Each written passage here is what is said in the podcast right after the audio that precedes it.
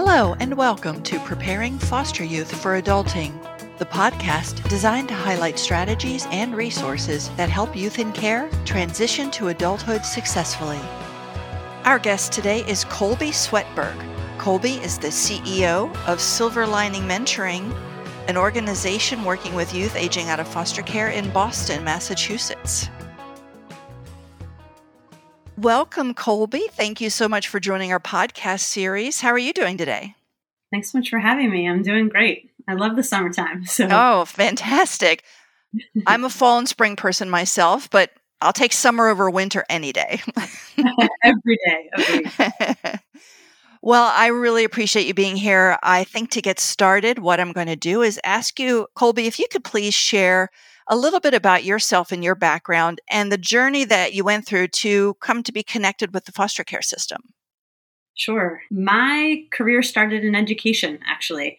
I mm-hmm. was a high school English teacher early in my career, and I loved teaching. I loved working with teens, and being in the high school setting was really fun because I was teaching in a public school outside of Philadelphia and had the opportunity to work with young people who were learning all different kinds of things about themselves. And while I was charged with being their English teacher, so I got to talk a lot about literature and, and reading and writing and all those kinds of things. What I found was that I ended up really loving the time before school and after school and in between classes where young people would find their way into my classroom and come to hang out and talk about their lives. And I had developed relationships with the guidance department and became close with the school social worker. And they would often kid me and say, you know, you're really a social worker at heart.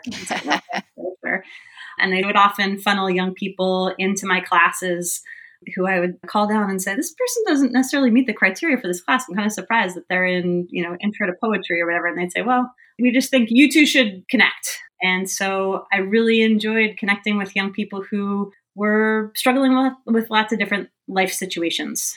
Some of them were managing domestic violence at home or substance abuse or were coming out as queer or trying to figure their way through some difficult identity stuff as teens and i ended up as a i was a queer educator and it was really important to me to be creating safe spaces and so i ended up working with some really courageous young people to start the schools and the district's first gsa at the high school and it really fueled my desire to make change.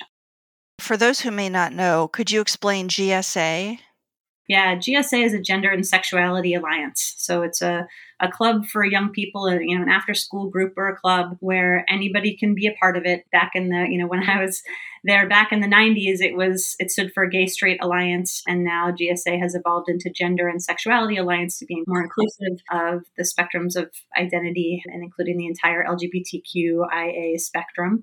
And so I was teaching in a really conservative public school system, and it ended up being a big deal and created a lot of attention both within the school setting and in the community. And it turned into a bit of a larger social justice conversation, and there was not a lot of initial support for this idea. And so, long story short, as this took shape and became part of the school, it took a lot of conversations with the administration and the community and leadership from the time of having first conversations with a school leadership who said, you know, when I said, we've got a problem with homophobia here, and they said, homophobe what?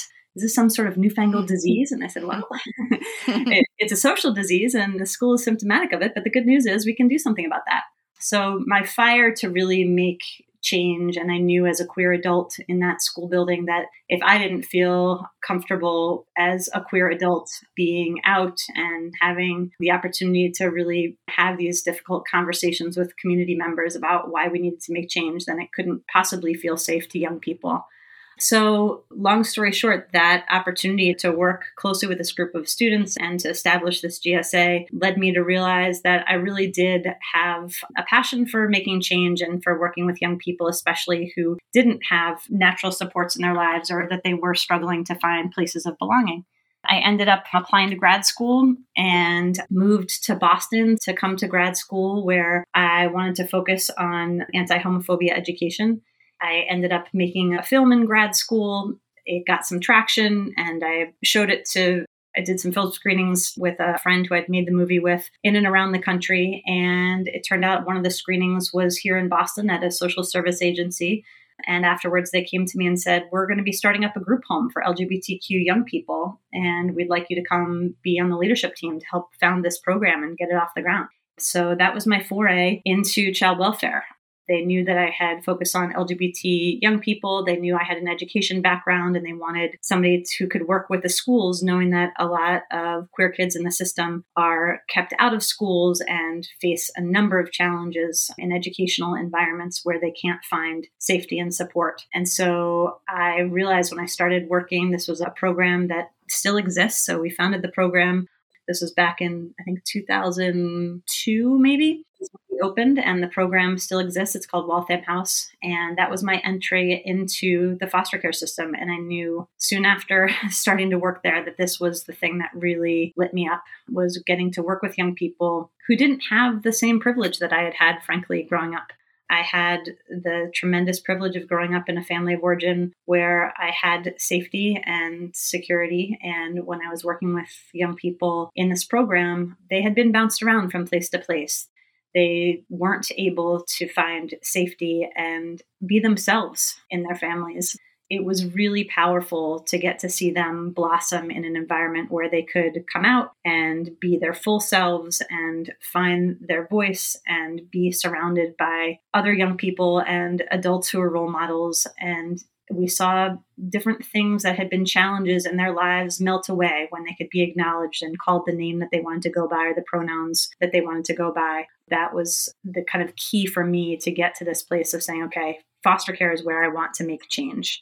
So I ended up being there for, I think, eight years or so. And then a former boss of mine mentioned that this organization, this mentoring organization, was looking for new leadership and recommended that I take a look. And so I ended up at Silver Lining Mentoring 13 years ago, back in 2009, and really loved that it was the hopeful side of working with young people in the child welfare system because they could choose to be part of the program. And I really liked that, that young people were in the driver's seat that they could opt into the program. They weren't mandated into it. They could come and say, I want a mentor. I want somebody who can be in my corner, someone who is going to be an ally to me. So I have been at Silver Lining ever since.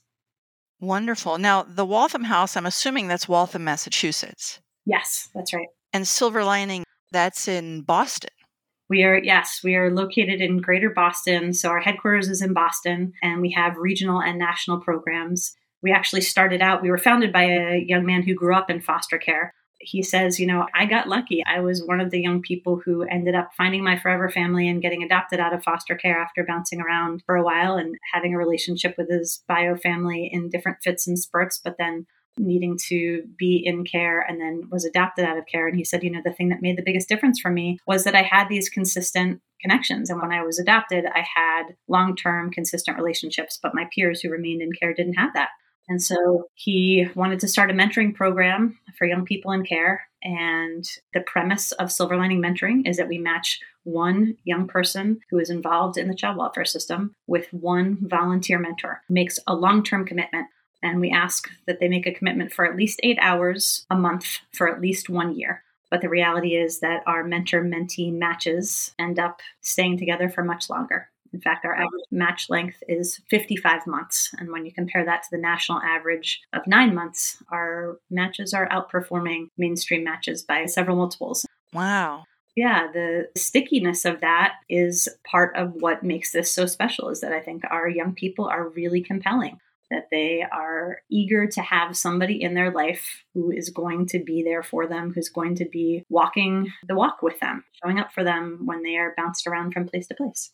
Well, so many other programs have young people who might be volunteering for a mentor program, but might not have that longevity of a relationship. What do you attribute that to? What's the secret sauce there?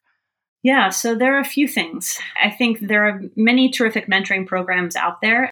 I'm a firm believer that mentoring is for everybody. We all mm-hmm. need mentors, and I certainly am so grateful for the mentors in my life. When we look at what makes our mentoring relationships sticky at Silver Lining Mentoring, The first piece is the expectation setting, and that our recruitment and screening process is bringing people in. We are looking for specific qualities that we know and that the research bears out makes mentors well prepared and ready to do this. And so, looking for those qualities in the folks that we are recruiting and clearly communicating what the expectations are and what mentoring looks like so that everybody comes in on the same page, eyes wide open.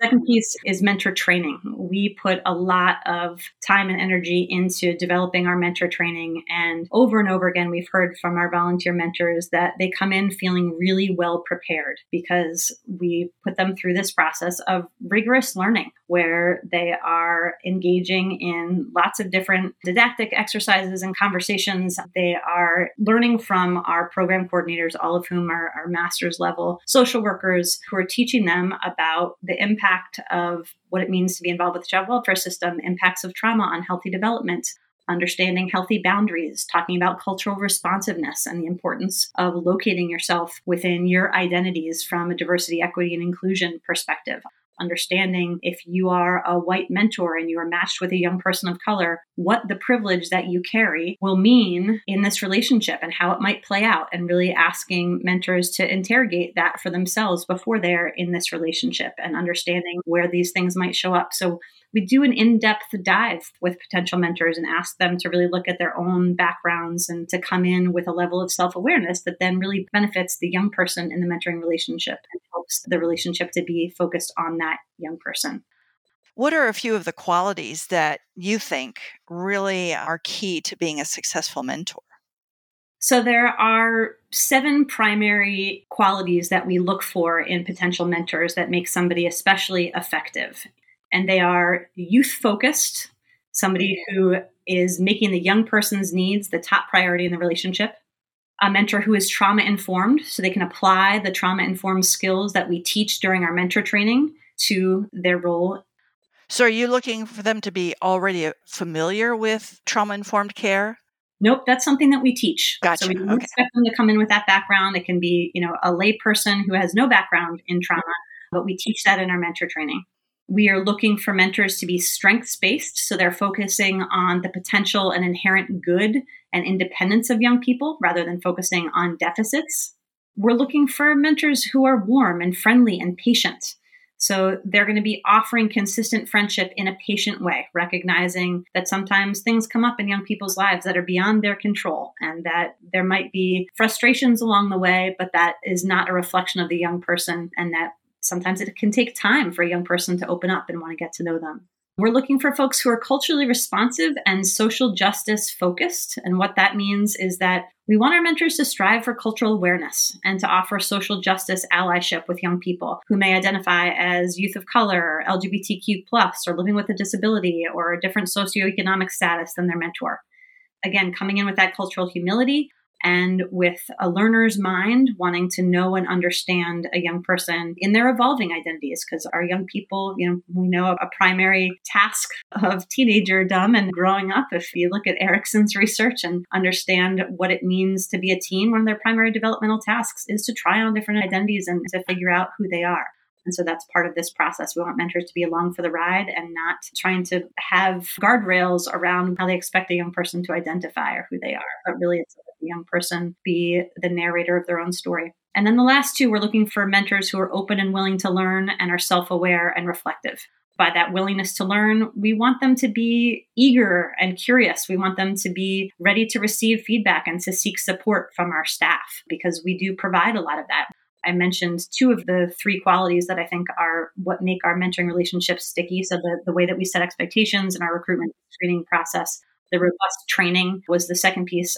And then the third piece is that we think part of our secret sauce is the triangle that we see as the relationship between the mentor, the mentee, and their program coordinator on our staff. Because each young person and mentor are supported by a clinician on our team. And our program coordinators, who are clinicians, carry intentionally low caseloads. They are supporting the mentor and the young person so that anytime something comes up, if the mentor says, you know, geez, I didn't know how to handle this situation, they have somebody who they can call and talk through who knows the young person, who knows the mentor deeply, and who supports both of them throughout the relationship. And then finally, the self awareness and reflective piece is mentors who can reflect on their own actions in order to strengthen the relationship, to really be able to step out and look inside the relationship and use it as a mirror to reflect on how they can continue to grow and connect. Wow, that's fantastic. I really appreciate that because there may be some folks listening who are looking to start a mentor program or maybe assess their own mentor program and see where they could make some improvements. That's a very thorough list of qualities. But how difficult is it to find the people who really meet those expectations and have those qualities in order to have enough mentors for your program? Because I know I've heard over and over again how difficult it is to find any mentors. Yeah, it is a constant recruiting effort on our part that we are out in the community. We have a recruitment specialist whose entire job is to be out there meeting potential mentors and talking to folks about what it means to be a mentor and volunteering. We have found that mentors make great sources of referrals because the people in their lives, they end up, you know, talking about their relationship with their mentee and feeling like their mentee becomes a very important part of their lives. And our mentors will say to a person, that they often come in thinking like oh i'm going to be doing this good thing. I'm you know i'm looking forward to volunteering and sort of giving my time. And all of them end up saying i got so much more back. It sounds cliche but they always say i got so much more back from this than i ever expected to and i get way more than i give so I think our mentors are great sources of referrals because their friends and the people that they talk to end up saying, wow, that sounds really incredible and sometimes can be transformative. So we find mentors through other mentors. We're, you know, people find us online when they are searching for volunteer opportunities and we are a referral source for other mentoring organizations too. Sometimes people they'll send young people and potential mentors our way. And Lindsay, your earlier point about folks who may want to start up mentoring programs, we our national work at the Silver Lining Institute, which is part of Silver Lining Mentoring, our, our national arm. The Silver Lining Institute is in place to do just that, to coach people to provide training and technical assistance to other mentoring programs and startups serving youth in care. We provide training and technical assistance at no cost if they can apply for this no cost opportunity to work with us, and we help them whether they're an established program looking to instill best practices and build the quality of their program or address a challenge that they've been having, or if they're a burgeoning program and are early on in creating something new, we coach them through that process. So that's exactly why we're in place. For those who are listening who might be interested in getting in touch with you about that, what's the best way for them to do that? Where should they go? Yeah, they can come to our website. We're silverliningmentoring.org. You'll see the Silver Lining Institute at the top of the page. And if you click there, you can click on the page for Silver Lining Institute has an opportunity to put in a request and we'll follow up with you from there. Fantastic. And I usually ask this at the end, but it seems to fit here. If anybody wanted to donate to your organization, do they go to the same site? Same site, yes, silverliningmentoring.org. And there is a donate button in the upper right hand corner of the page. And we would love any support. It's really operate on the generous philanthropy and opportunities that others have provided for us to do the work this work is not funded in the same way that the child welfare system is, and, and by design, so that we can be nimble and continue to meet the needs of young people as they evolve. Exactly. And actually, that's a good opportunity for me to let the listeners know that your organization won an award last year through Aging Out Institute, the Midsize Organization or Program Award. And so we were able to provide some financial support for you through that. So we're very excited that you won and very excited that we can help you with your work. Well, thank you so much. We are so grateful to have you aboard as a champion who is clearly focused on the same population of young people that we are and is pushing the work forward. I think this is what it takes. It's making the partnerships that are needed so that we can serve all of the young people in foster care across the United States. We know there are about half a million young people in care in the US. In Massachusetts alone, there are about 10,000 youth in care. And we need to make sure that they have consistent connections because that is the one thing that continues to be missing from young people's lives that consistent connection to an adult.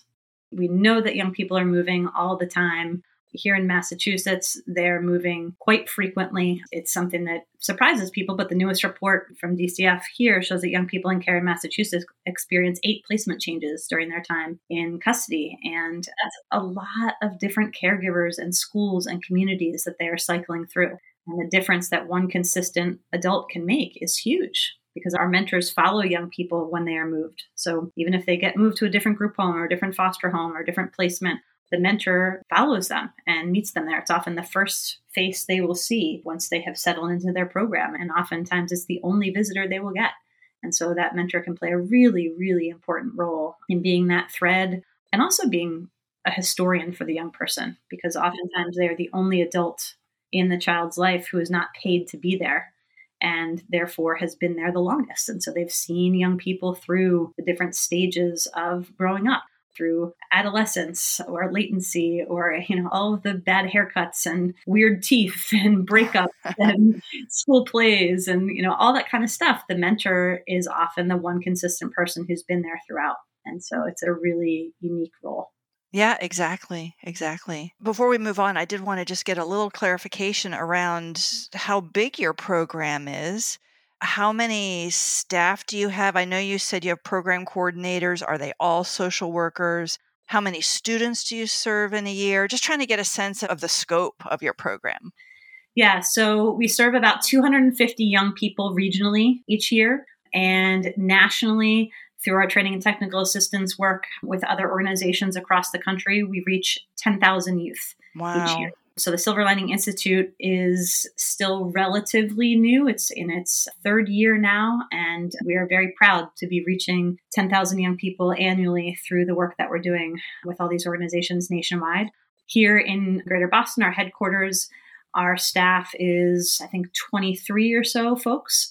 And it's a combination of our one to one mentoring program and our life skills program and transition age youth program. So we are in our transition age youth program, we are building that out, knowing that there are a lot of young people who are in that you know preparing to age out or transitioning to independence and need different kinds of support so we're going deep there and building out new services for youth at that stage and then in the lead up to aging out for young people who are 16 and older our program teaches life skills. It's called Learn and Earn. And so Learn and Earn teaches life skills to young people, financial literacy, employment, etc. And young people get paid for their participation in the program. They reach certain milestones and they are earning money along the way. And so they don't have to choose between learning and earning. They can do both because early on, when we started the program and just taught life skills, young people are saying, well, I don't want to have to choose between my job and coming to learn this stuff. This is important, I know, but I need to be earning money too. So we said, well, what if we do better than paying you your minimum wage that you're earning at the local grocery store, bagging groceries or whatever? We're going to pay you for your participation in this life skills program. We're going to match you with a mentor. You will have a program coordinator who is supporting you and your mentor. And in addition to the money that you earn, any money you save, we will match it dollar for dollar. So you come out of the program with a nest egg that you can put toward whether it's housing or tuition or childcare costs or whatever you need, you will have the support of a long term mentor, the support of a program coordinator on staff, the money you earned, the money that we matched, and the life skills that you learned. So, Learn and Earn provides that helpful bridge to independence and that longer term connection that we know is so important for young people. That's fantastic. And I think the matching concept I've heard before but I believe this may be the first program I've heard about where you actually are paying young people to participate with that mindset of the, you know, the earn and learn. So they don't have to worry about working and spending the time elsewhere. Yeah, we felt like that was really important because we know that young people are faced with impossible choices like this. And when they need to earn money, there's nothing else that can feel more important than their livelihood. And so we wanted to be able to say, you can do both and they're doing it side by side with their mentor, which is also really important. That mentors are going through this life skills program alongside them. So they're sitting together in a workshop learning the life skills. So for the first hour or so, you know, they might be going over how to create a resume and doing a workshop that's interactive with other peers, you know, mentors and mentees. And then we have dinner. And then in the second half of the workshop, they're pairing off in their mentor mentee relationships and they're working sometimes on creating their resume and having you know saving it on a device that we give them that they can then keep after the program and so we set up Google Drives with them and help them create a budget that, again, they keep and they can use ongoing after this. So we're trying to build the skills and resources, but they're doing it in relationship with a mentor. And some of our mentors have often said, like, oh, wow, I never knew what an APR score was. Like we talked about credit tonight and building credit. I didn't know that myself but I learned it at Learn and Earn, or you know, I learned this new thing about how to do my taxes, and I didn't know that except for coming to Learn and Earn. It's fun for our young people to sit with their mentors and be learning together. And oftentimes it sort of disrupts this power dynamic of having young people think that adults know everything. it's fun to learn side by side. Well, it also provides the same language, right? The mentors are learning the same terms, acronyms, concepts as the young person is so that they can have conversations about it. If you do them separately, the mentor might not have any idea what you're talking about. And so the youth might just clam up about it. Exactly. So, how long do you work with the young people as far as how old? You know, is there a limit as to how old they are? And can they come back? Like, let's say they've aged out and they're older. Can they come back and get connected to your program, or do they need to get connected to your program before aging out? Yes. So, we do have young people who have aged out and get connected to the program. We have different ways that young people can come to us. They can be referred through DCF directly, they can be referred through a partner program young people can self refer, so they can come to us all different ways.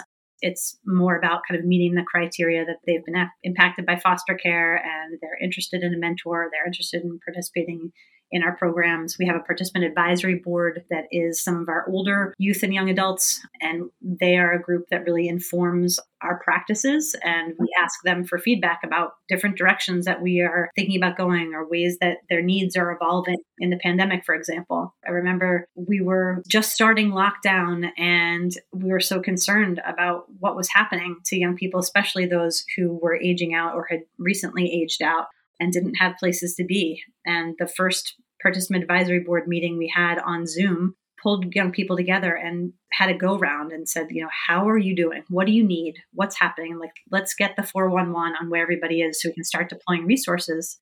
And this is just so typical of young people in foster care. These young adults who were on the brink of homelessness or had lost housing had lost jobs. You know, they were all working in jobs that got redlined immediately when the pandemic hit. So most of them became unemployed within the first couple weeks. And the first questions they asked were about their younger peers. They said, We're so worried about kids who are stuck in group homes. This must be so hard for them. How are they doing? How can we help them? So here we are, we're asking the most at risk group of young people we serve who don't have the safety net of the child welfare system anymore because they've aged out. And their first concern was, what about the kids who are in group homes? This must be so hard for them. They must be feeling so isolated. It's such a reminder about the generosity of spirit, the genuine care and connection that this population has for one another, and that they're so often forced to grow up way too quickly and yet are routinely reaching back to care about their siblings and their peers in ways that are incomprehensible to most people.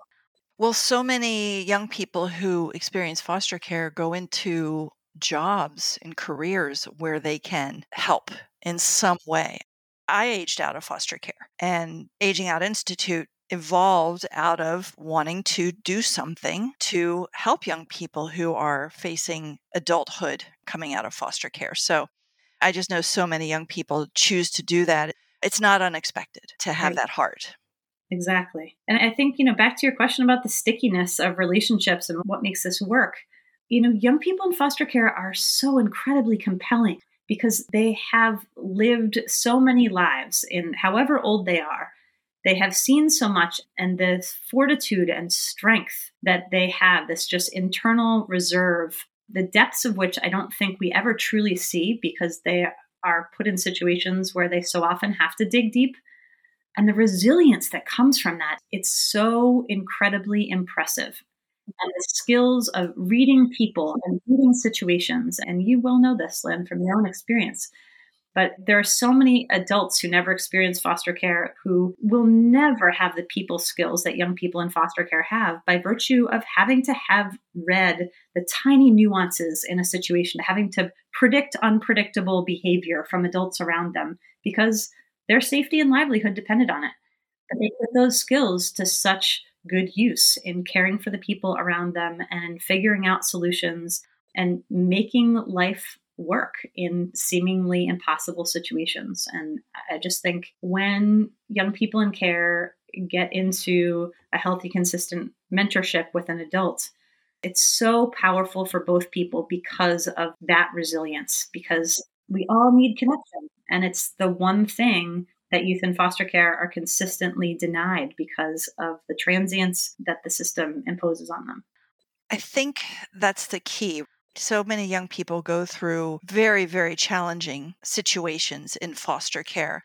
And if they don't have somebody who can help them work through that, that's where you start getting the statistics of homelessness and drug abuse and incarceration. I don't know what the statistics are, but I know there are research studies of how many of those young people who ended up in those circumstances did not have a solid relationship with a supportive, caring adult versus those who are successful. I know it's a key factor for success. I just don't know if the comparison has been made directly. But I mm-hmm. think the mentoring that you are doing there is, like you're saying, it's critical. Of all the other skills that they learn, the primary factor for success is that relationship.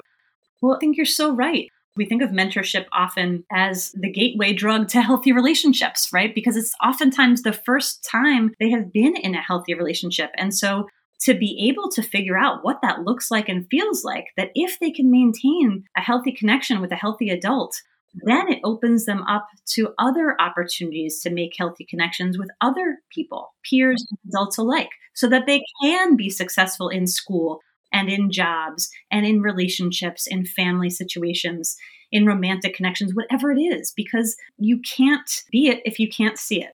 And so when they have an opportunity to go, oh, wow, this person shows up when they say they're going to show up. This person does what they say they're going to do. This person respects my boundaries. This person is genuinely curious about me and compassionate about my life. And when I fall, they want to be there to pick me up and endure with me, not to wag a finger or judge, but really to be in the muck with me and to cheer me on that I have somebody who is in my corner cheering and feeling so proud when something good happens. And I would also say somebody who isn't trying to fix me. Yes. I think so many people come into mentoring thinking that they're going to be the fixer. They're going to find a young person and save them somehow. And that's not the right mindset. I worked at Milton Hershey School for many years. You might be familiar with that school if you're from the Philly area.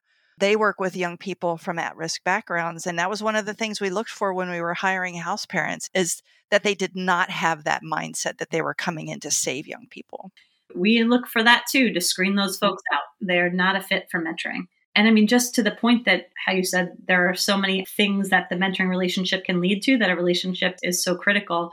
You know, when we think about the science of happiness, there's been so much talk about that, especially over the last couple of years, as all of us have felt, you know, despondent at different times during the pandemic and felt yeah. sense of isolation you know, so many young people in foster care when the world was shutting down and everyone was in these stay at home orders were in place and people were feeling isolated. It was like, well, this is what young people in foster care have been facing for so long. Welcome to the cold shower, folks, because, well, A, staying at home, well, what does home mean when you're in foster care? And B, the isolation of being cut off from so many relationships and not being able to see people or connect with people is all too familiar. And so when we look at the science of happiness and sort of what those components are, we know that connection is one of those key components. And that, you know, all the studies that have been done about people who are later in life, how do you predict happiness? Well, people in their 70s and 80s who are happiest are those who develop the most human connections in their 20s and 30s. If you don't know how to do that, if you haven't had the opportunity to build consistent connections, then you're not set up for success. So, we want to be able to teach young people how to be in healthy relationships as soon as we can so that they can exercise that muscle. That is deprivation of a key part of healthy human development. The child welfare system is charged with providing meals and shelter and you know the very most basic things when we look at Maslow's hierarchy of needs, right? But that sense of belonging that is the cornerstone of Maslow's hierarchy that it's actually you know we can go without getting our our physical needs met at times. We can be in highly unsafe situations in war torn countries or in situations where violence is always a threat, but we will still turn to connection over and above all other needs. And so I think that really comes back to me when I think about what is absolutely essential for young people. It is that sense of belonging, that sense of connection. So, what can we do? It's a good segue to the question of what can the foster care system do to help young people make these connections sooner rather than later? Not like, okay, you're 18 now, let's see what we can do to connect you to a mentor program. but helping young people who are older in the system start that process. It's a big system and there's so many moving parts, and every county, every state, right, does things differently. Do you have any ideas around how they can improve what we're doing to help young people be ready for adulthood? Yes. I would love to see a system where as soon as a young person becomes involved with the child welfare system, they get matched with a volunteer mentor. That there is somebody on the outside who is not involved with the system, who is not paid to be there. It's not part of their job, but they have this relationship of somebody who can take them out to do things in the community or meet them at their group home and play cards or a board game or do an art project or throw a baseball in the backyard, whatever it is somebody who is not connected to the reasons why they're involved in the system in the first place, nor somebody who is trying to get them to reach certain treatment goals, but somebody who is just there to be a friend, to just show up and be in their corner. I think that would go a long way. And frankly, I think that would go a long way for the other adults in that young person's life as well. Whether it's the family of origin, whether it's the group home staff, whether it's a foster family, all those adults need breaks too. And so having somebody on the outside who can come in and spend time with that young person is good for everybody. So if I could make one change, having that be the case from the minute young people get involved in the system, in that assignment and match up, however long they're involved in the system, whether it is a shorter term or a longer term, that would be key. So then the question is how do we get more programs like yours out there? I know you're trying through your institute, which is awesome.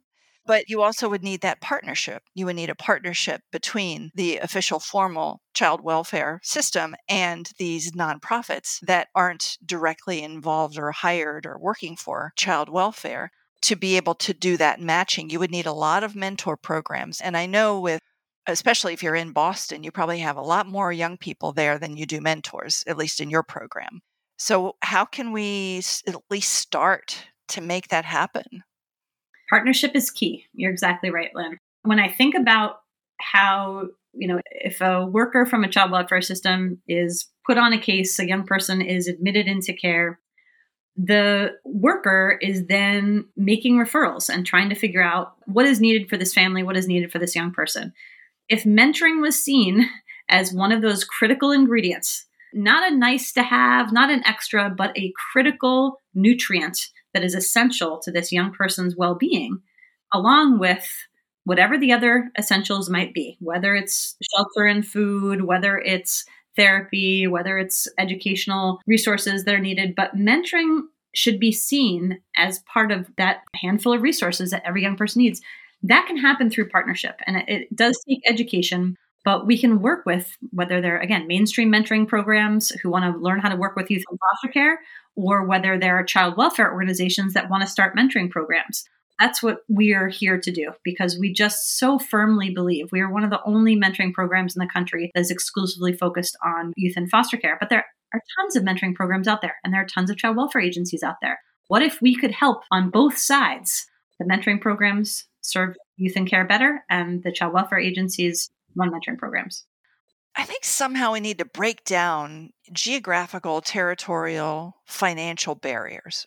I think some of that is preventing the partnerships that could really make big improvements in the system. Yes, and if we recognize, you know, unfortunately, I think a lot of those barriers have to do with money and federal budgets. But we know, you know, taxpayers pay an average of $300,000 in societal costs for each young person who ages out of care. And so when we look at Boston, you know, every year approximately 200 of Boston's young people age out of care, resulting in a societal cost of $60 million every year. We never want to talk about this work in terms of dollars and cents, but like for the people who are making decisions about budgets and and who want to solve problems simply because it costs less, there's a strong argument to be made for a solution like mentoring, which doesn't cost nothing, but it certainly is a lot more cost effective and a lot more beneficial to young people and their families as well as society if we can get them in mentoring relationships. Yep, exactly. It's just who does the big picture return on investment study to be able to come back and say, look. That's right. That would be wonderful. I love dreaming and thinking about how things can be improved. But in the meantime, programs like yours, you're trying to help other organizations be successful in their mentoring programs, at least on the private side. Movement is being made. It seems like more and more programs are starting to address this particular population. And so I have hope that at least there's a little bit of momentum going. I do too. And issues of foster care are being talked about more and more, which is helpful. We need visibility. We, we, need mainstream media to be covering stories about foster care. We need to see characters in shows and in movies who are impacted by care and families who are impacted by care so that we can move this out of the shadows and have people understand why it is that young people come into care and what their experience is like in care. As Bill Russell said, there's no such thing as other people's children. These are our kids, all of our kids. And so we need to ensure a better world for all of our children. That if we would not have our own kids who are maybe biologically connected to us or in our chosen families experience childhood the way youth and care do, then we've got to change the system so that it actually cares for young people and keeps them connected to their families of origin whenever possible. Oh, yes. I agree on that one too, completely. Well, I would love to talk about this more, but unfortunately, we have come to the end of our time, Colby. I do want to say that I have family up in Massachusetts, in Waltham, in fact. So oh, maybe nice. someday I will be able to visit up there, and I would love to come out and see your program if that's at all possible. Oh, we'd love to have you at Silver Lining Mentoring. Come anytime, Lynn. Okay, appreciate that. Thank you very much, Colby, for participating and being part of this podcast series. I've loved learning about your program and everything that you're doing beyond your mentoring program directly. I want to look into the Institute some more and see what's going on there. That's really intriguing. And I hope the folks who are listening also go look at that and see what it's all about. But thank you very much. I really appreciate your time. Thanks for having me. And again, thanks for the support of the Aging Out Institute. And you're very welcome. Well, for those who have listened to the end, thank you very much for doing so. We put out a podcast every couple weeks or so. You can find them on our website, agingoutinstitute.org, and then just look for the podcast link on the left. Also, we have a new Patreon site for those who want to support our podcast series. Just go to patreon.com slash agingoutinstitute. Thank you again for listening. Until next time.